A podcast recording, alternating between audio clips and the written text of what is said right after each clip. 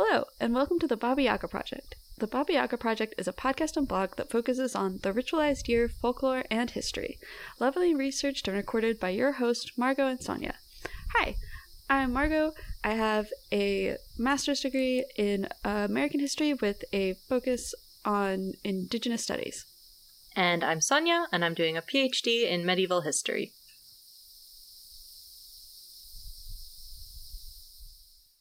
Hello. Welcome to the Baba Yaga Project. Woo! This week, we're talking about weddings. Getting married! Wedding season is here. I mean, it's been wedding season for like a minute. Yes, isn't it June? Is it June when wedding season starts? Yeah, I think like peak primetime wedding season is like June, July, August. And that's usually, I think nowadays they'll also charge you into September for prime time. Telling you, it's, it's rough out there. But that's not what we're here to talk about today. Today, we're here to talk about weddings in the past. Old timey wedding and marriage rituals. So, as per usual, I'm going to kick it off talking about the pre modern slash early modern world, and then I'll hand it over to Margot to talk about, you know, she'll hop across the Atlantic and we can have that conversation. So, let's start out back in ancient Greece.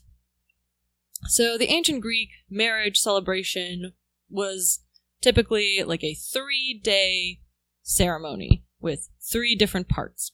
So, we're going to take that apart.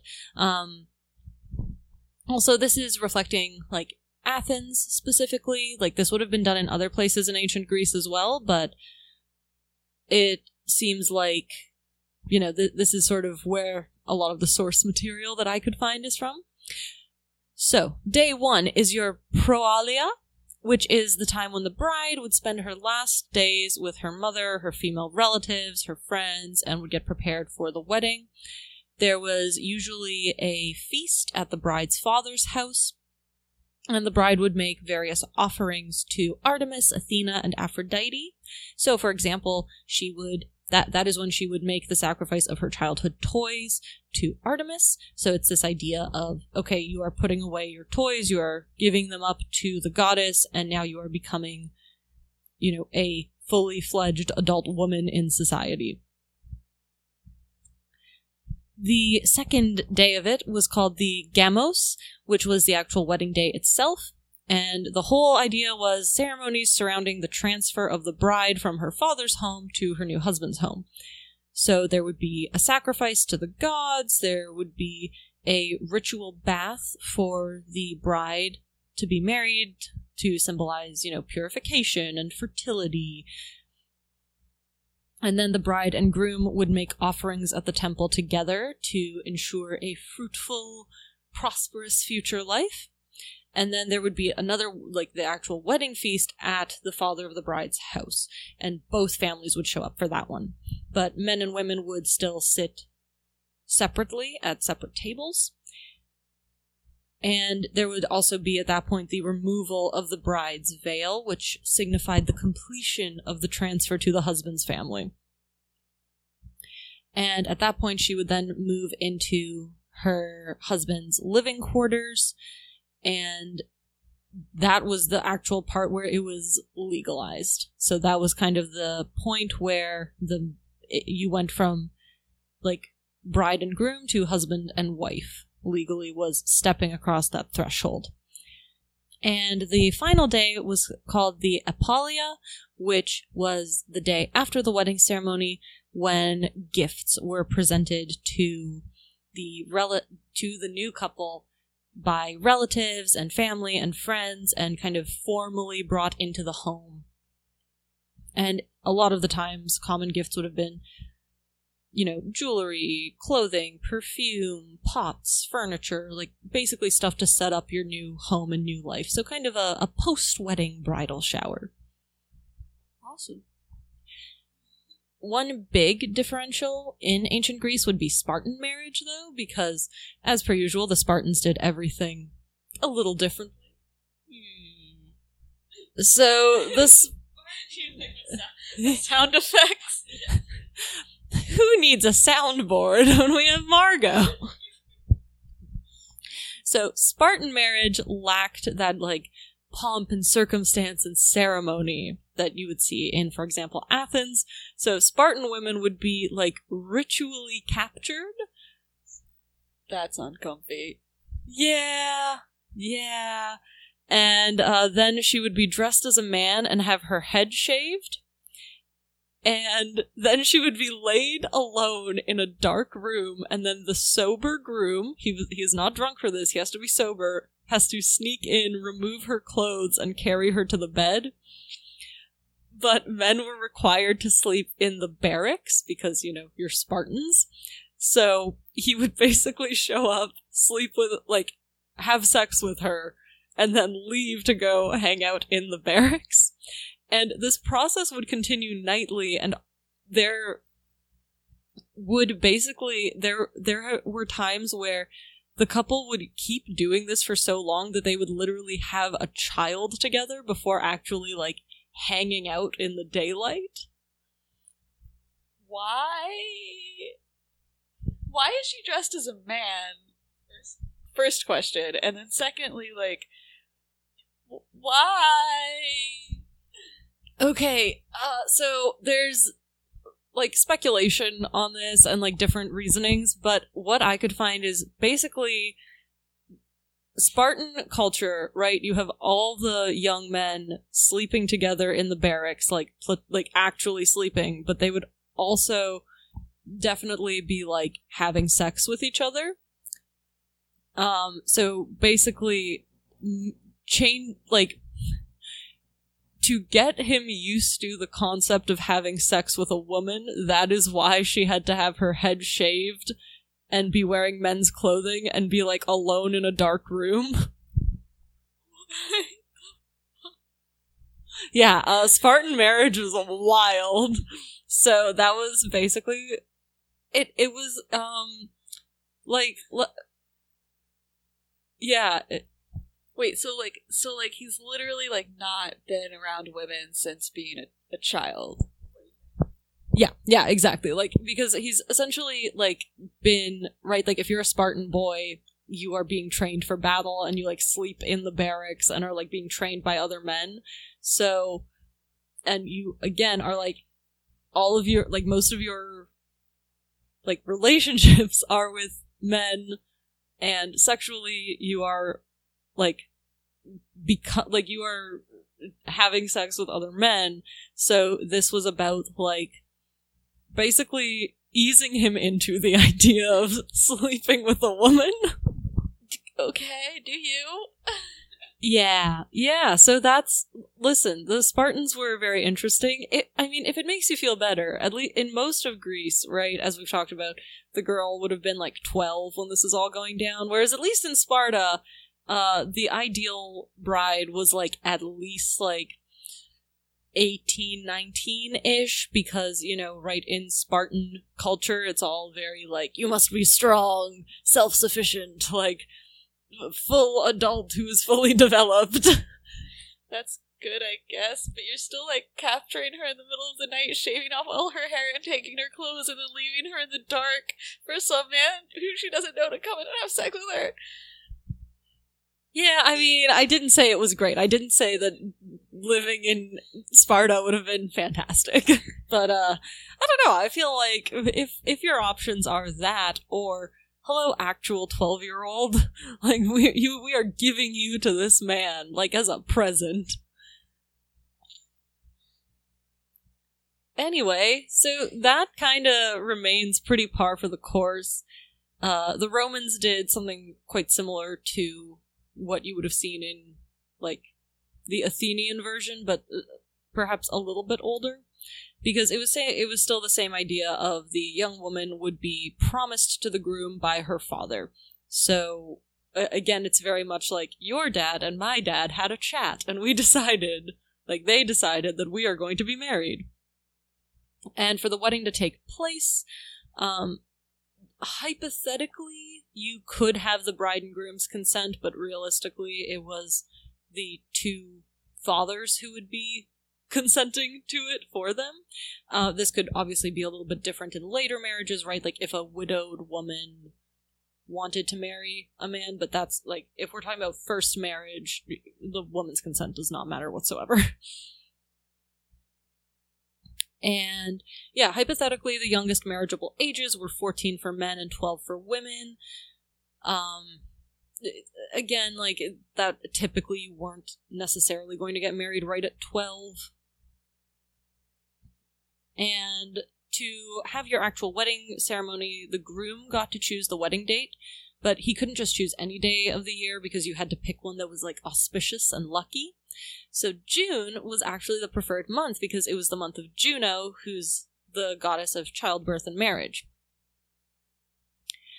So when it came time for the actual wedding, the wedding would take place at the bride's father's house, and the bride's hair would be covered by a wreath and a veil, and she would have a yellow hairnet.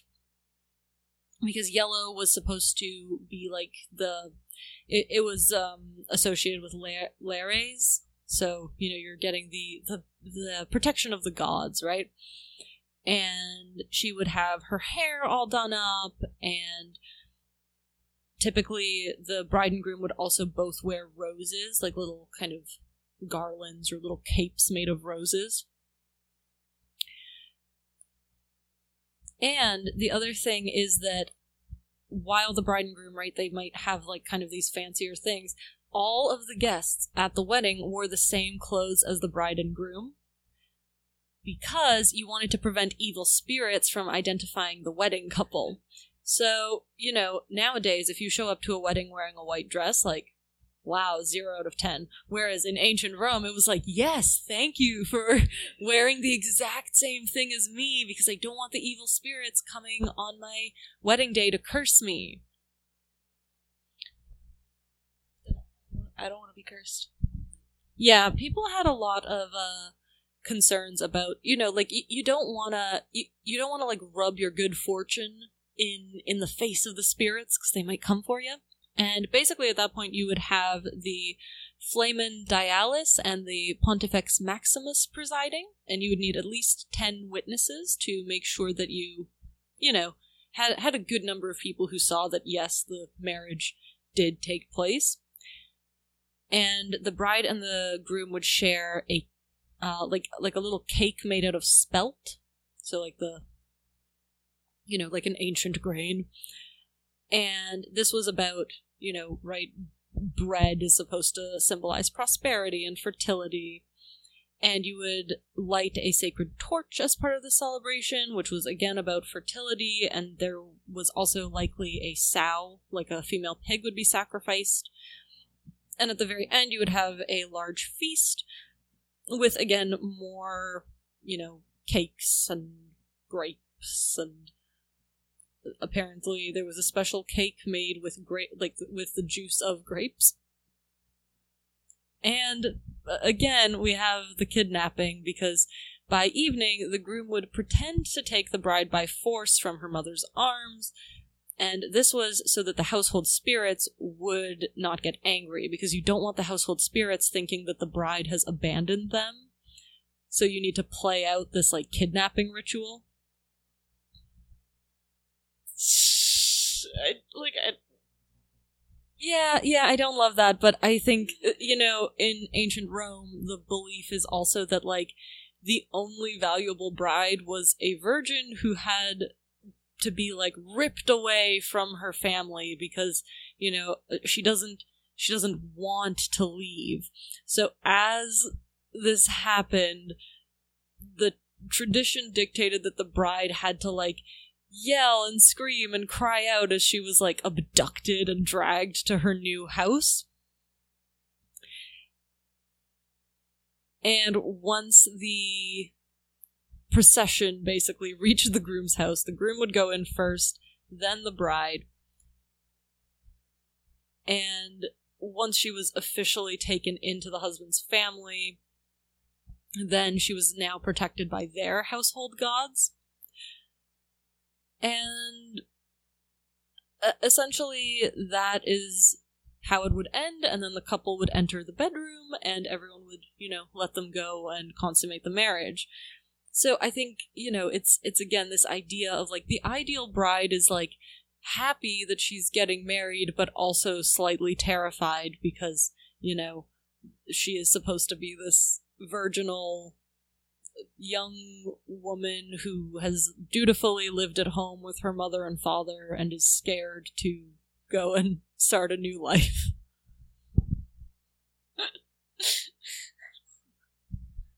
It, it's a it's a fun time. You also had Norse weddings, which were quite different. Um, basically, marriage was seen as a legal contract, like again, as it was in other places for inheritance and property relations, and you know this idea of kind of creating a pact between families.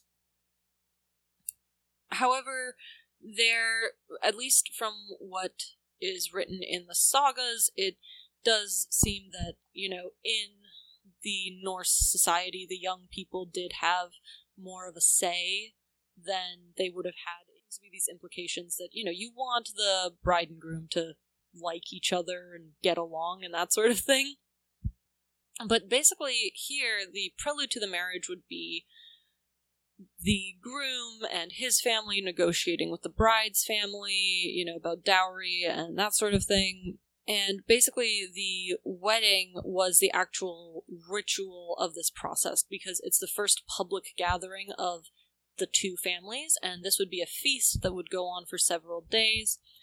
Anything that was less than three days long was considered kind of like, oh, you're skimping out here, like, oh, you're a bit a bit tight fisted and you had to have guests to witness that this process had been followed and there doesn't seem to be a lot in the sources that we have about how a wedding might be related to the gods. Um, there are like you know some some things that have been written down like there's depictions of Mjolnir being placed in the bride's lap. So there's this idea that they're maybe asking Thor to bless her. And Freyr and Freya were often called upon when it came to love and marriage and relationships and that sort of thing. And basically, there's also there was a tradition of new brides getting kittens as gifts because a uh, you know having having cats was very important to um, you know as a to to have around the farmstead basically to catch mice and rats and stuff and it's also because freya who's like the goddess of love and marriage had a chariot pulled by cats yeah so new brides would get kittens This is my favorite wedding tradition. I want so many kittens. All the kittens. yeah i call belle my uh my viking wedding cat because we got her gifted to us like two days after we got married, so it was really cute. Um, but yeah, and then after all that feasting, it seems like the couple would be led to bed by witnesses carrying torches. Um, and the idea of the torches and all the witnesses was that, you know, it's it's showing that this is like above board legal marital relations um you know like you're not just like sneaking off to bed just the two of you in the dark because then that's like oh are they having an affair? Are they are they fornicating?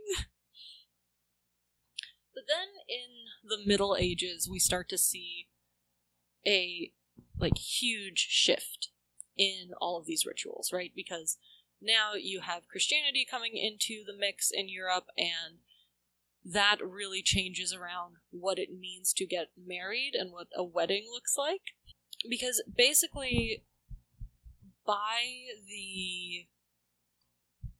Right? Like, if we're looking at whether it's Greece or Rome or the Norse or like most most societies had these quite elaborate wedding rituals but in early Christianity and like especially in the Middle Ages, there was not really a lot of rules around that because Christianity did not at the time have very strict rules about weddings. So, for example, couples did not need to marry in a church, they did not need witnesses, They did not need to get permission from their families. Literally, all you had to do was say to each other that you are married. Like, you say, I marry you, I marry you. Duh, married. So th- we have records of people who got married, like, at the pub, at a friend's house, on, like, the road, in bed. They're literally already in bed together and then are like, wanna get married? Yes, I marry you. I marry you. Married. And you didn't hypothetically need witnesses because you had God as your witness. And uh, I mean, essentially, that's what would happen. And, you know, again, the ages for weddings were, you know, you could get married legally um, at 12 for women and 14 for men, but again, you know, you, um, as, as the Middle Ages go on, as we've spoken about before, these, these ages creep up and up and up until, like, for the most part, people would, um, you know, get married in their early to mid 20s, you know, outside of, like, the aristocracy, where it's like, you were betrothed as a baby. There was also, um, having sex did create a legally binding marriage, or at least it could. Um, consent to marry could be given verbally, but there was no like specific formula. You just had to say like, "Yes, I marry you," or "I agree to marry you," or "We are married now." And the other thing is, a marriage did not necessarily have to be consummated in order to count. So, as long as you both had the consent, basically, that you are married to each other, that that was what made you married.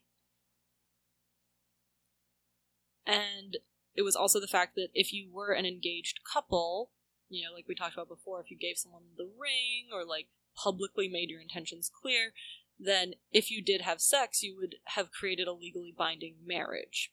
Now, obviously, this wasn't everybody. Like, plenty of people did choose to still have these, like, wedding, you know, ceremonies and feasts and that kind of thing, but it wasn't required and it wasn't, like, super formalized. Um, and if you look at a lot of, you know, especially medieval paintings, right, of weddings, a lot of the time you cannot pick out who the bride and groom are because again there weren't these like elaborate rituals anymore. It was just hey like we're getting married.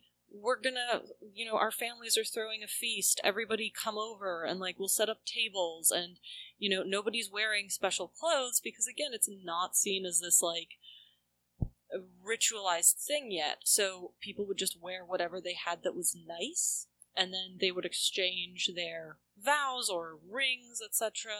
Um, um, you might want. Often it wouldn't happen in the church, but you'd maybe want to be close to the church for like extra, like added blessing power. But yeah, it was literally just like you agree to get married, you're wearing some halfway decent clothes, and then everyone just like drinks and eats and parties, and like that was the wedding. However, this is the whole thing, right? Where when you didn't have that kind of a party, there is a issue of we don't necessarily know if you're married or not because we don't have witnesses or a ceremony or anything like which becomes a problem if you know a man and a woman are having sex and then she gets pregnant and she says yeah, we're married. You said that you agreed to marry me. And he says, no, I didn't, and skips town. And then everyone's like, well, we don't know if we should, like, track him down and be like, no, you have an obligation to, you know, your wife and child, or if it's a, like, yeah, you never agreed to marriage, so you technically don't have any obligation to either of them, and it becomes a real legal problem. So you do start to see both um, like secular and religious authorities stepping in. Uh, so in 1215, at the Fourth Lateran Council, the church's stance was that you it, it was outlined as an official sacrament in 1215. So from that point on, there are actual like rules. So you need witnesses, you need to, you know, get a priest involved, etc. Um, and it's also around that time that we start seeing, you know, secular courts coming up with with rules for this. So in in England, for example, in 1217, there was a warning that no man should quote place a ring of reeds or another material, vile or precious, on a young woman's hands in jest, so that he might more easily fornicate with them, lest, while he thinks himself to be joking, he pledge himself to the burdens of matrimony. So basically, they're saying, dude, you can't say to a woman, yeah, I'm totally going to, like, let's, uh, we're married now. We can definitely have sex, and then just, like, skip town. Like, no, you cannot, you can't, like, give her a ring and say that, and then try to back out later. Uh, the other big change that we do see in the medieval period is that it's at least hypothetically based on mutual consent. Because, again, especially like with Christian marriage in general, it was seen as an agreement between the the couple and with God as their witness. So you it, I am not saying that people didn't arrange marriages in the Middle Ages. However, you couldn't do the like kidnapping shit anymore because the whole point was that both of you were on board 100% with this. Now, again, that's not to say like there wasn't pressure from family or that families didn't still like arrange marriages for you, but you like more and more we see, you know, this idea that no, like both the bride and the groom have to be adults who consent to this. And it becomes even more so after uh, the Fourth Lateran Council, because again, now that it's a sacrament, it's like, okay, you both need to fully agree to this. Fun fact wives also had the same conjugal rights as their husbands. So, you know, people basically both the husband and the wife were owed sex from their partner. So it's not just the man who could be like, it's time, it's time for the sexy times. No, the, the wife also had the right to have sex and have good sex. And fun fact, women could ask for annulments if their husbands were impotent. However, they had to be careful because to verify that the husband was in fact impotent, there would often be they would call in a prostitute as an expert witness to verify whether or not he was actually impotent. This is also the period before that like switch happened where we started thinking of men as wanting sex more than women. At this period, it was still that like women were the deviant who wanted to like women were the ones who were like insatiable and wanted to have sex all the time. Yeah, which like I mean like biologically it makes a lot more sense.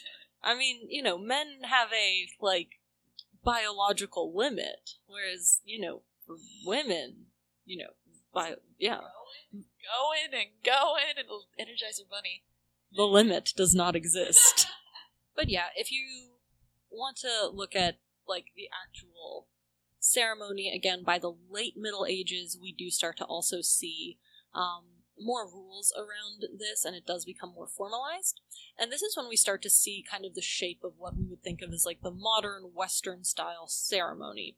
So you would have to read the banns, uh, which is for three Sundays, the couple's intention to marry was publicly announced and it was done so a so people can find out about the celebration and b if they had any objections they had the opportunity to voice them. So there wasn't like the speak now or forever hold your peace line at the wedding but it's like well you've had three weeks to come forward um, and tell people you know if if um if if there's a reason that they can't be married. And reasons you couldn't be married would be things like actually those two are too closely related, as we talked about in our previous episode, or um, actually that man is already married to a woman like two towns over. Lives in his attic. he got married in Jamaica. Her, her brother just showed up. Yeah, I mean, it's a real it, that that was a real problem. Um, and it was again like yes, brides would wear veils, but typically everyone was always wearing some form of veil or headgear. Like if you were a res- well, you know, some kind of thing. You're wearing a, a something. You're wearing a hat or a veil or a shawl or a, a tall pointy hennin. You know, headgear. Just wearing something. You can't go around with your head uncovered like some kind of a hoe. you want everyone to be like, "That's the village slut." But yeah, I mean, you would basically just wear your nicest clothes. You would wear your veil. You would, you know, go down to the church. You have your rings. The rings get blessed by the priest. You say your your vows. You put the rings on. You then have the big party. The end. And, you know, again, you have big feast time Obviously, this gets much bigger and grander and fancier if you are richer, and it becomes less and less fancy if you're poorer, but like the same general structure remains. Yeah, and I think basically um, we see roughly that same structure going through the early modern period. Um, the I would say the big difference that happens is, of course, the Protestant Reformation. So in most cases, you know, instead of um, being a sacrament, that meant that, like in in Catholicism, like up till today, right? Like divorce is not a thing. You can get an annulment, but an annulment you have to prove that the marriage was never valid. So you know, you could in the Middle Ages as well. You could get an annulment if it's like, oh, like I found out, as we talked about before, like, well, I did some digging in the archives, and I found out that my my husband and I share a great great great great grandparent. Therefore, this marriage was never valid in the first place. Or, you know, if it's a situation where it's like, we actually, you know, I was I was held against my will. like I was held at at sword point and forced to marry this person. It's like, well, okay, then it was never valid whereas a lot of um, Protestant and like what would become different Protestant denominations allowed for divorce. So that was like a big scandal in a lot of Western Europe for people. Um, and the other big thing is like attitudes towards marriage in general kind of changed. Like it became seen as this like that it was also like more of a like spiritual calling and there's this whole idea of like the the marriage and the family are like the backbone of the society and that like a good marriage is the good foundation for the country and the community and stuff whereas in the middle ages like marriage is like yeah that's nice but like it's second best because like you know the ideal of course is to be celibate as christ was so if you could become like a monk or a nun or a priest that was like goals. That was the ideal. Whereas it, uh, marriage takes on this much more like, yes, this is the the like best thing you can do in a lot of. Uh, again, I'm generalizing. There are there's a whole bunch of different Protestant denominations, and I can't get into every single one of them, but that's like the broad sweep of it. Um, and the other thing is, of course, you see more and more, more and more regulations put on marriages in terms of like legality, right? So it's like you need to like different things with like what ceremony counts and you need to have like an officiant who's who legally can perform this and reading the banns. um the and and in certain cases you did still have places that would allow you to do things the old way. So the big one that people remember nowadays is uh, Gretna Green in Scotland, because in England in the 18th century they got a lot more strict about, you know, reading out the banns and having parental permission and all that kind of stuff, whereas Scotland still kept the, like, essentially medieval rules, which was as long as the two people consent to be married, they are married. So that's why in so many, like, Regency novels and Victorian novels, right, that are set in England, it'll be like the couple elopes to Scotland because there they literally just have to agree, yep, we're married, done, and you don't need the family's approval, basically. And uh, Gretna Green was like a like a place right on the border of Scotland and England, so you could go there very easily if you were from England and wanted that as an option. So that's essentially what weddings look like straight up until Queen Victoria messes it all up by being like, hey, let's have this like ridiculous giant wedding cake and also I'm going to have my like giant white dress and a billion guests and a thousand flowers and then everyone's like wow let's do the same thing. And now you know it leads into what we have today which is just a three ring circus. But now I'm going to hand it over to Margot Okay, so yeah, I'm mostly going to talk about like sort of legal issues that come up for people trying to get married in the New World and um, some sort of like general marriage practices from the Americas. So pre contact and like, you know, during early contact or whatever, um, for indigenous people, um, my context and research sort of lies on the east coast, um, which is where you have like the Iroquois and Algonquin communities. Um, these were mostly nations that were in terms of like getting married and um, like parental lineage were matrilineal um, and marriage and these sorts of things were controlled by women. So, um, a marriage was not seen as, and I think we talked about this before with the fertility episode. Marriage was not as permanent as it was in the Christian world. It wasn't something that was like this eternal bond forever. If you like eventually didn't like somebody, you could just be like, okay, yeah, I don't want to do this anymore. Especially if you were the woman in that party. Um, so it was still like uh, mostly um, a bond between a man and a woman who were going to have children. But the really important bond there was the children that the children were what would tie clans together or families. Um, and so, like, right, you had within the various nations, you would have these different clans um, that were sort of like larger family units, and you couldn't marry someone from within the clan that you were a part of normally. Um, obviously, like all these rules aren't hard and fast, but it was a pretty strict taboo to not marry someone within your clan, and that would be within your mother's clan. Um, and there would be um, ceremonies. They were mostly ceremonies of moving into a living space together. So whether um, that was moving into the like longhouse or um, if you had like a permanent house um, like in the 18th century cherokee started developing you know they had more like permanent settlements um, and you would have a, a house house uh, in the way that we think of it now.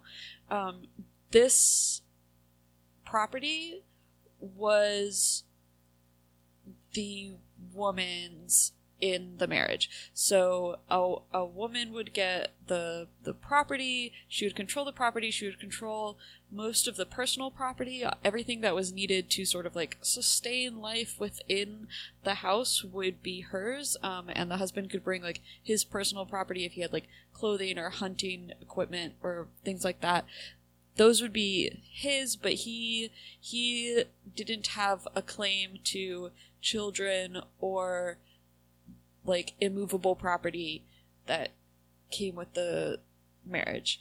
Um, and if for whatever the reason the union was dissolved, um, normally this would be a thing that was decided by the woman of the party that she had just like had enough of him and essentially she would just put all of the stuff outside of the house and he they were no longer married and he had to take his stuff and go back to uh, his like family of origin um, and if you were living in like a longhouse right this was you would move into the um, the wife's family's house. Um, and like in a lot of societies here, it was multi generational housing of some kind or another. Um, in Iroquois, it was like they had the longhouse set up, so you would be moving into the family house of the wife. Um, yeah. Uh, this became really important and sort of contentious as um, Europeans showed up and did all the colonizing. Um, because, again, children were claimed like the the claim of children was the mothers and the children would inherit the like nation and language and all of that of the mother.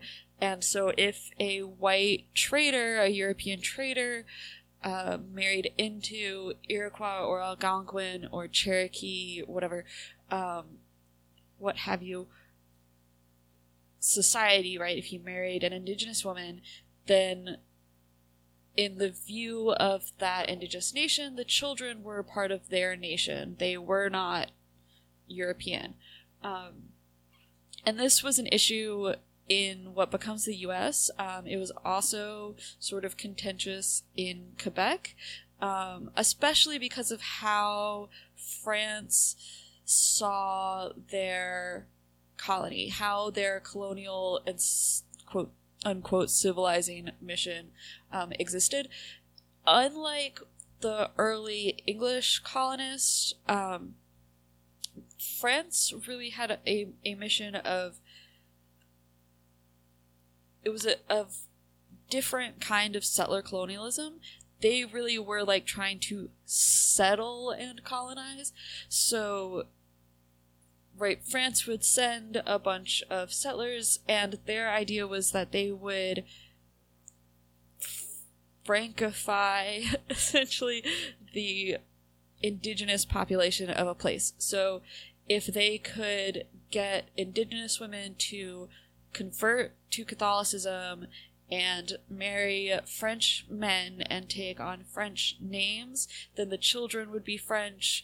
They would be good French Catholic citizens. And that was really the mission of New France. It wasn't so much to come in, take over the land, and like eradicate a population as you see more, you know, in like the Massachusetts Bay Colony, uh, but more to just integrate and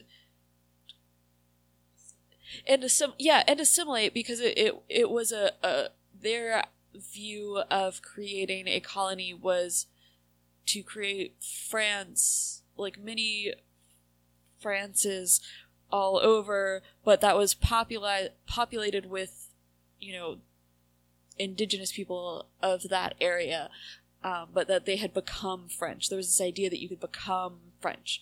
Um, so it was more of like a cultural genocide. which uh also not great but like that was a that was a big thing and and this idea because of this there is this idea that there was like much more intermarriage in Quebec especially um, in New France than there actually was. Um, there's this idea of that like New France was a colony of métissage that there were all of these French men marrying indigenous women and then like everyone all of the Quebecois were like métis of some sort but that's really like the actual records especially because these were marriages that were overseen by the church, so they're meticulously recorded. Um, a majority of like indigenous lineage that French Canadians in general sort of can claim unless you're out west and like actual actually part of the Métis Nation, which if you want to listen to our Louis Riel episode or read um, Max Max's book, um, he he goes into a lot of like how that's a totally separate thing. Um, but in terms of Quebec, it's something like I don't know, like a hundred women max are like recorded as being. I mean, it's it's like a tiny, tiny, like twelve percent of um, marriages were actual like French men with Indigenous women, and um, I don't think any in the other gender direction. So there's like no French women recorded as marrying Indigenous men. Um, a majority of marriages in Quebec were people who both originated in France and then their children were born in Quebec and then they married other people who were born in Quebec. Um, so it's it's very very just like European origins. Um, and then this tiny like 12% of the like ancestors of like the modern um like French Canadians were ind- indigenous women. Um, so there is this like myth of métissage that exists um, that wasn't super real. um, and it's it's also a really common idea uh, in the U.S. as well. There's this idea of like, oh well, 14 generations back there was a grandmother who was Cherokee, and so I now can claim this like indigenous identity, and it's just not an accurate depiction of what was actually happening. Um, there were white traders who married Cherokee women, and people, the children were then raised in the Cherokee Nation, but the the actual number in terms of like larger population percentage was so low that if if you're from like North Carolina or Oklahoma and you have like I don't like your family's been there for generations and generations like yes you probably have some ancestor like an ancestor like 14 generations back who might have been Cherokee, but the the claim that a, a white person would have to um, indigenous identity in that situation is like tenuous at best. Um,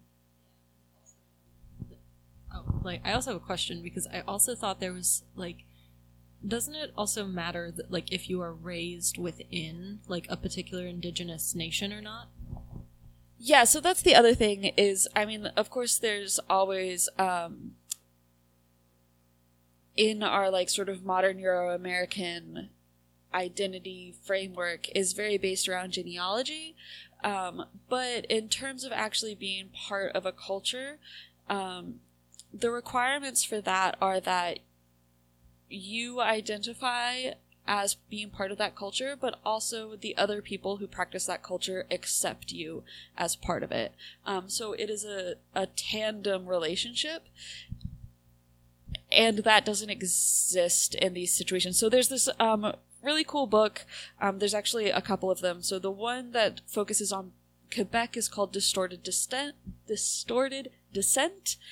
Um, and it's particularly about this idea of like modern contemporary alive today people who have this French Quebec Quebecois identity um, who have this one like there's like these 13 marriages that happened in like the 1600s that everyone is like oh well i had you know i there was this iroquois woman who converted to catholicism and changed her name and so i have metis lineage. And it's the the actual iroquois people are not you know, like no one in the Haudenosaunee Confederacy is like accepting you as like having part of their culture. Um, 12 generations and one person does not an indigenous person make. So that's it's a really fascinating um, like phenomenon. Uh, it's called race shifting, and it has a lot. There's a lot of political ramifications because of it. Um, and there's another book. The title I have lost, but I can put it up in the show notes. Um, is about how this is happening, especially with the Cherokee Nation in what is now the United States. Um, it's a really, really fascinating thing, and it happened because of these like differences of marriage practices um, in the 16th and in the sorry the 16th 17th and 18th centuries um, the united states government also tries very hard to get a lot of indigenous nations to start recognizing patrilineal descent. We talked about this in the fertility and early childhood episodes. It has a lot to do with um, in a marriage who holds property powers. Um, the U.S. gets really frustrated with this whole like matrilineal power dynamic. Um, they really don't like it. They want it, it because of ha- land being held in common. Don't like that idea. It makes it a lot harder to take from people. Um, so yeah, that is going on. There's also um, other issues of uh, marriage legality in the United States because of um, and in like colonial America because of ideas of race. Um, so there's also the whole issue of people who are held in bondage. So enslaved people got married, and there were also free people of color. Um, so people who were descended from slaves and are are now free, uh, right?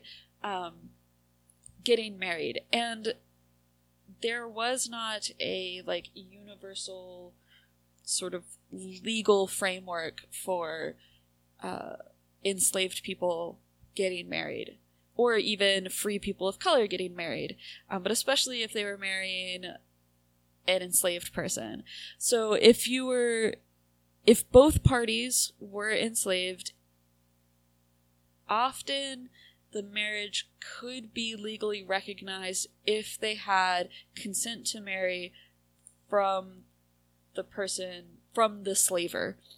So um, sometimes that would be recognized. Sometimes, if it it wouldn't be legally recognized in certain areas, but you could use it as sort of a bargaining chip to ensure that people were sold together or that families were kept together or that like one person couldn't be sold you know that could be used as a bargaining chip even if it wasn't legally recognized. Um, in some areas, it was legally recognized. In some areas, if one person was enslaved, um, right, so there's a, a whole system of case law where if a free man married an enslaved woman, he she could not be sold without his permission. Um, the only issue is there that children took on the status of their mother. So if the mother was enslaved, then the children were enslaved. And if, um, like, a free man uh, married an enslaved woman, her children were enslaved and he couldn't claim to have like legal rights to them um, they were owned by the slaver, the white slaver. Um, but it got even more complicated if a free woman of color married an enslaved man, because in the English system of law, uh, women were dependents on their husbands. So, right, they didn't have a legal claim to themselves or to their husbands. So there's um, a really fascinating case from the 1720s in which So this really fascinating case, um, in which Jane Webb was a free woman of color, and she married. Yes, so uh, she married a man whose name is only listed as Left in the records. Um, but he was enslaved, and she got permission from the slaver, right, um, Thomas Savage, who claimed to own him. Is gross, but whatever. Um, so she she marries Left, um, and later is trying to prevent him from being sold and to have so their children she has children. The the children are free people because she is a free person but she's trying to claim um the right to her husband that like he can't be sold without her permission. And this becomes very complicated because of sorry because of this issue of like coverture and like whether or not a woman can claim legal status over her husband um and essentially it turns out that no she can't. Uh and this case goes on for like 20 years and is like she like keeps trying to like appeal things and get essentially like buy the freedom of her husband and is unsuccessful. Um and essentially as like as chattel slavery becomes more and more restrictive um, throughout the 18th century um, the power of free women to like re- purchase either purchase or sue their husbands to freedom and also like claim their children as their own um, becomes more and more contested. It becomes more difficult for people in these like mixed status marriages to claim their spouses or to even legally get married. For enslaved people to even legally get married um, it's it's based on region. Uh, there doesn't seem to be like any sort of national system of recognizing this, um, especially when you have states where slavery is completely illegal, um, and states where slavery is just it, like South Carolina, where the chattel laws are the most aggressive. Um, it becomes very a very contested situation and very difficult to sort of get around.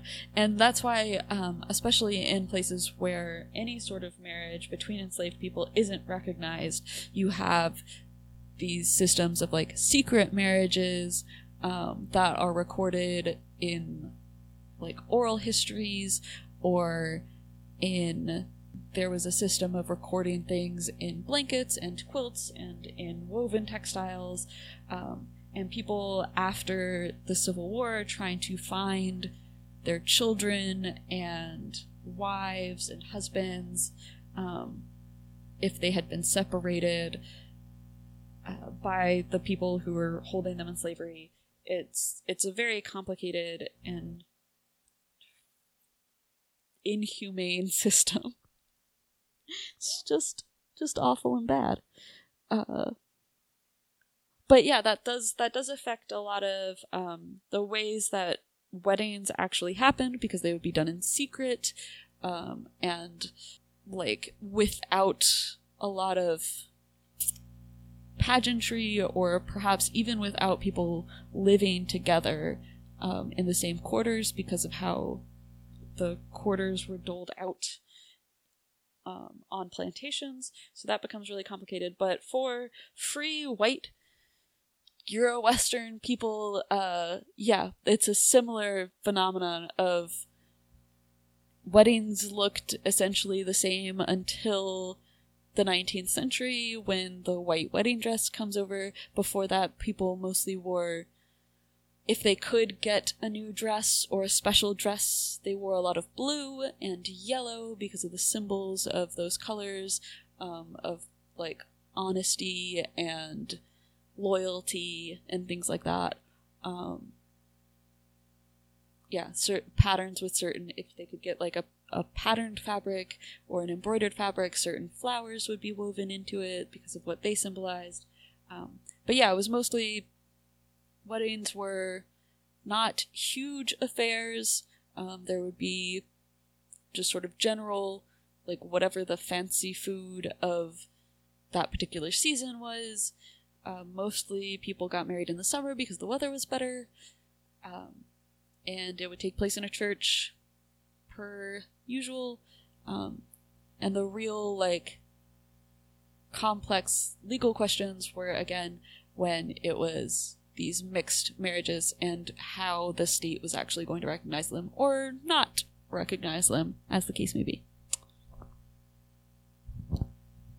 Nice. Excellent.